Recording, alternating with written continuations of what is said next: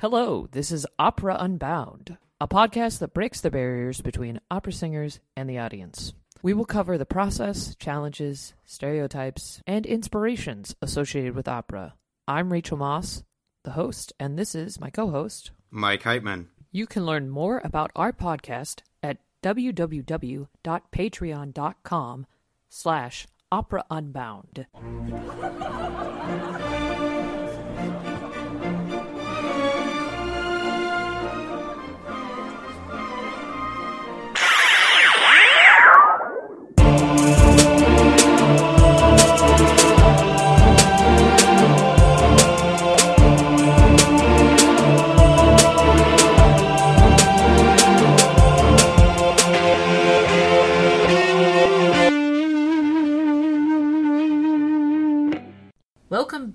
To another episode of Opera Unbound, and we have a very, very special guest today. Mr. President is here to tell us how to make opera great again. So please welcome President Trump. Thank you so much, Rachel. Super excited to be here. I've been looking forward to this. As you know, got the COVID. Came from China. Should have never happened. Nevertheless, still got it. I'm better than ever. I feel 20, 30, 40 years better, younger. It's just great. And I love opera. It's one of the things lots of people don't know about me, so I'm really excited to talk to you today. We're glad to hear that you have recovered safely from COVID. Let's go to our first question. How did you get into opera? Well, Rachel, you know, you would think I would be all about the arts and all that, and I am. You know, I, I lived in New York. I'm from Queens, and there's lots of stuff there. Tons. Baseball, basketball, which are not arts, but they're very artistic in their own way. And they have Broadway. Everybody loves Broadway. And when I was going through my life, I love going to shows. And my friend was like, Hey, have you ever heard of this show?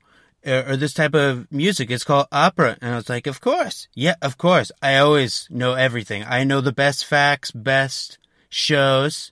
He's like, you should come see this show with me. So we go to the show and it was called Phantom of the Opera. I'm like, great, opera. But that's the thing. Fake news, not an opera. Okay. But still a good show. I fell in love with that kind of singing. It's a little different than, you know, traditional musical theater. But uh, I fell in love with it. And then I was like, well, maybe I should check out the Met and other things there. And that's what I did. And so now I, I go whenever I can. I watch it on the streams. And yeah, I just love it. Wow, that's surprising to hear. Most people do think that Phantom of the Opera is an opera, and it's not. And I also heard you say that you have some of the operas that you think are the best. So, which operas do you think are the best operas? Oh, okay. So, there's so many. I mean, too many. Too many great ones. However, I do love The Pirates of Penzance, which I know not, it is an opera, but it's kind of musical theater. Still hilarious. I mean, who doesn't love a show about pirates? Okay, we got this whole thing about Pirates of the Caribbean, multiple movies. Just makes sense. I love the show. Frederick, hilarious. So many great lines. Uh, another show I love that's more on the dramatic side is Rigoletto. Okay. I'm a father myself and Rigoletto really speaks to me. And in fact, he is one of the greatest fathers. In the end, it doesn't really work out for him in that show. However, I still find him to be a very good character. And of course, the Duke, he's kind of a D-bag, but you know, that's kind of par for the course for a lot of operas. My last one, actually, is Hansel and Gretel. I mean, it's so fantastic. And I will tell you, fantastical, right? You got all the, the candy at the end of the show. You got the woods. You got the prayer. You got them playing, you know, Hansel and Gretel doing the whole German thing. It's great. And yeah, it's awesome music and I really love it. That's an interesting list. It's good. I would say those are good operas. And now for a more personal question. Which opera characters do you think are most like you, Mr. President? Oh, you know, I I knew this question was coming. I knew it. And the thing is is that there's the characters that people think I am, which I'm probably not, or at least not completely. And then the ones that I actually think I am. Like, for example, a lot of people think that I'm like the Mikado, right? The Mikado, he's like a ruler. He's an emperor of Japan. He also thinks, as we know from his aria, that he's a true philanthropist. Okay, that's true. We do have that in common. However, I'm not a person going around beheading people. Okay, that's not my thing. Also, not Japanese. That's a very important part of that. But a lot of people think I'm like him. In fact, there are even shows out there that that are of the Mikado, which is got its issues in today's society, but they put it as if it's done at the White House. I mean, is that fair? I mean, is the fake news just telling these people how to do the shows just to sell tickets off of Trump? Like, that's ridiculous. It's unfair, unreal, unbelievable that they would do that kind of stuff. Now, also, a lot of people think I'm probably like Horace Tabor, right? Horace Tabor, mm. he's a businessman, mm-hmm. Ballad of Baby Doe, Leadville, Colorado, the great state of Colorado. I love it, love it, love it. He loves silver, which is very close to gold. As you know, lots of the stuff in Trump Tower, gold plated. Yes, yes. Also, he kind of had some extracurricular activities, which you know, not proud of everything I've done. However, that is a common link. Now, for the person who I think I actually am, and I know the the pe- my haters, all the people on Twitter, the Twitterati, I call them, okay?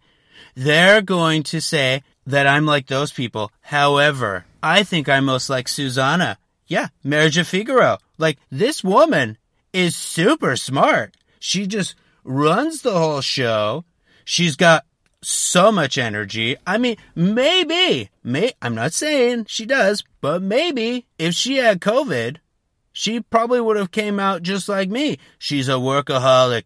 She's great. Fantastic. Yeah, I share a lot in common with Susanna, and I think she's wonderful. Great. Well, thank you for sharing which characters you think you're most like. One more question about specific operas. What are your favorite scenes from opera? Oh, okay. So, First of all, one of my favorite shows that I didn't list earlier in the best shows, but it is still a great show, is Don Giovanni. Okay? I do have some characteristics with Don Giovanni. Not going to get into it. You can probably infer for yourself. But my favorite scene from that show is the Commendatore scene at the very end.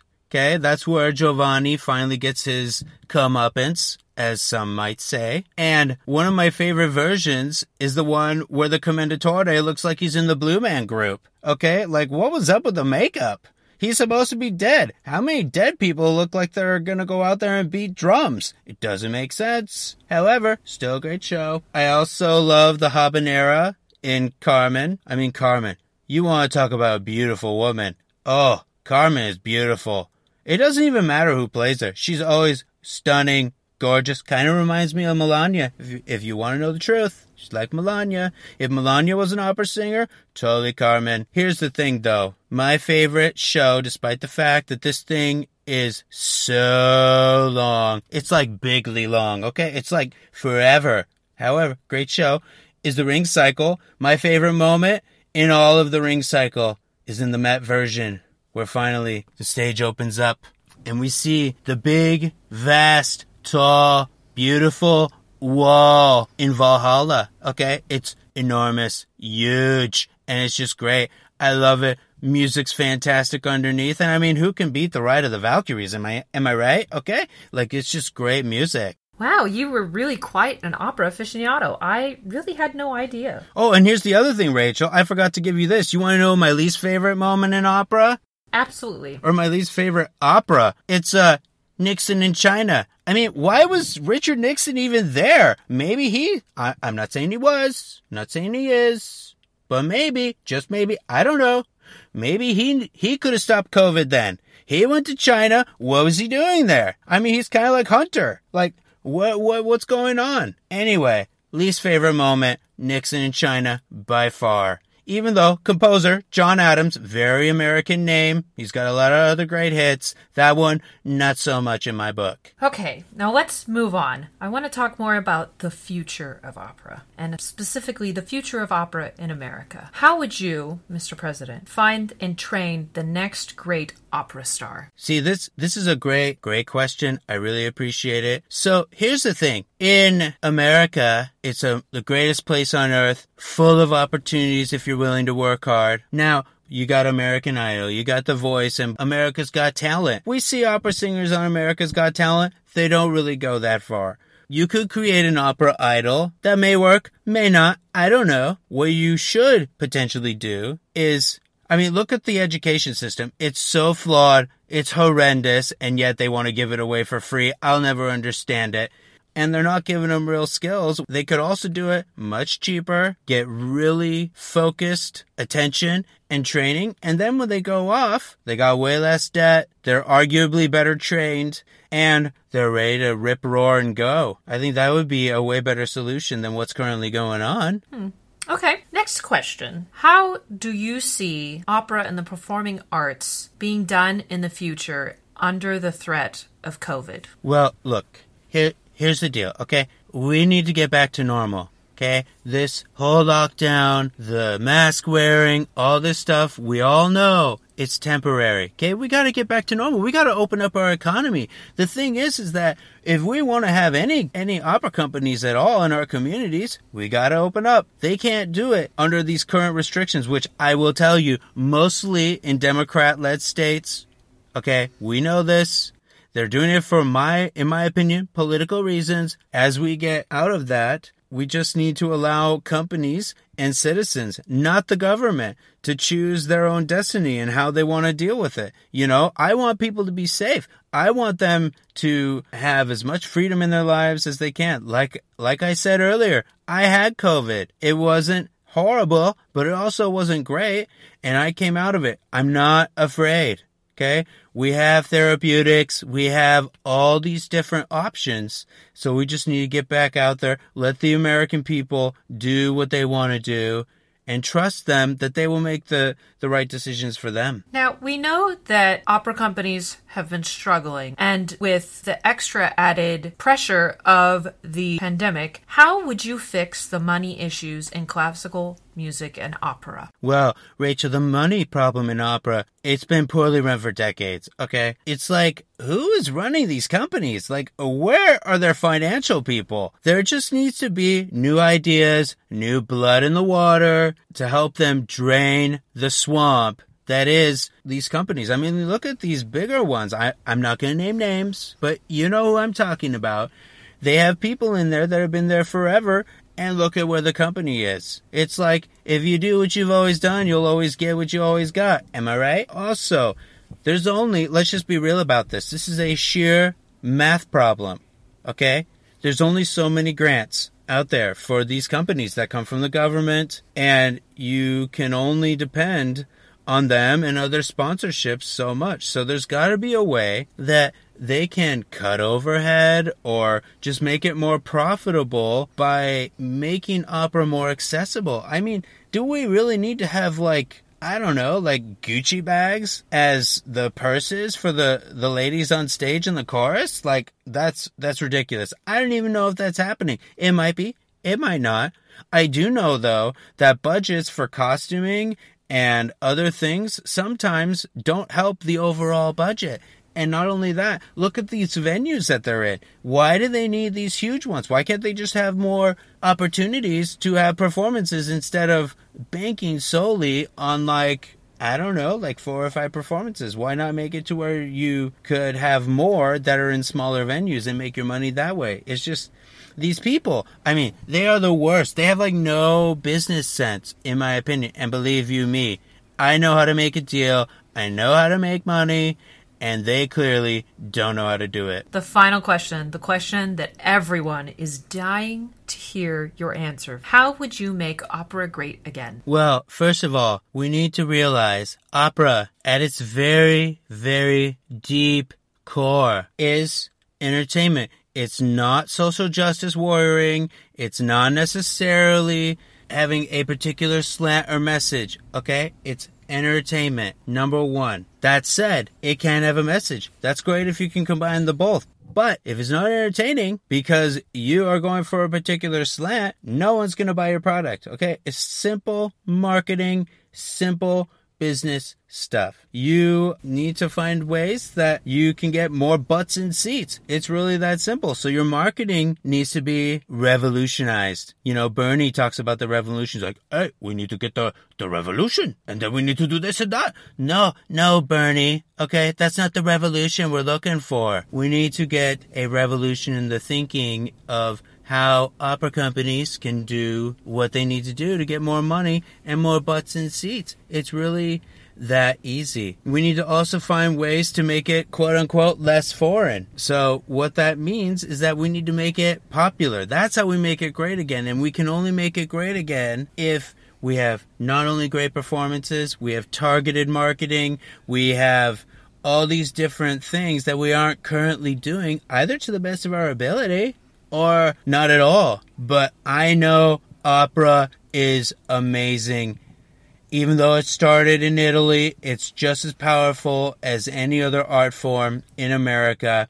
And I know that Americans will love it if, and I say if, these opera companies can use the American ingenuity that we've always had for decades, for years, that we have kept under the wraps for whatever reason in opera and just unleash it like I have the economy, like I have in the comeback from COVID. If we can do that, we will make opera great again. Even though it's already pretty great, we can make it even better and sustainable in the future. That is my firm belief. Can I ask for a slight clarification on what you mean by less foreign? Do you mean that we need to do more American opera or we need to only have American artists involved? What what would you say? Oh, that's that's a great question. So what I mean by that is Americans in general, they just see it as this weird thing from Europe. So it's a foreign thing, right?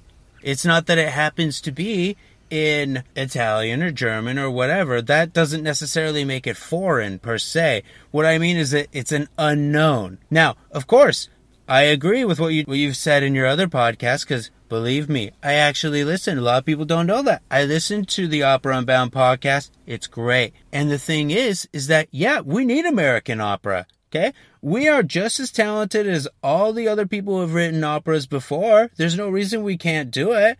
I mean, so if we had more American operas and we find ways through marketing, through our delivery, whether that's streaming, whether that's live performances on TV, whether that's just how we tweak it in our normal performances, it will become less foreign. Think about it, Rachel. Like, there are so many streaming services. You got Netflix, you got Hulu, you got Apple, Apple TV, you got Hulu plus Live TV, you have Sling, you have all these different things. Why don't we get opera on there? There's no reason we can't. They used to make opera movies. Like we see stuff with Fischer Dieskau and Pav and Domingo and Sherrill Milnes like from 20, 30 years ago. What happened to those? We just have all these things streaming from the Met. Those are just streams of live performances, but these other ones I'm talking about are like movie versions. Why can't we do that? Are, are, are we really saying that we don't have the ability? Like that, that's just, that's not American. We don't say no, okay? We innovate and we just go for it. So that's what I mean by not having it be perceived as being foreign. Because really, opera speaks to the heart, which is not a foreign concept, right? So if we can have it speak to their hearts and engage their minds, it's going to be way better and it's going to get the rave reviews that we've all been wanting for. We can fix our money problem. We can fix our perception problem. We can fix so many things and it will be fantastic. And I really think it could happen if we just make some tweaks. Well, thank you, Mr. President, for giving us time out of your very, very busy day to give us advice on how to make opera better. No problem. I, I love opera. I'm really happy to do it. Thank you so much for having me. And go vote. You don't even have to necessarily vote for me. I think you should. However, go vote, make your voice heard on November 3rd, okay? That's the last thing I got for you. Thanks so much, Rachel.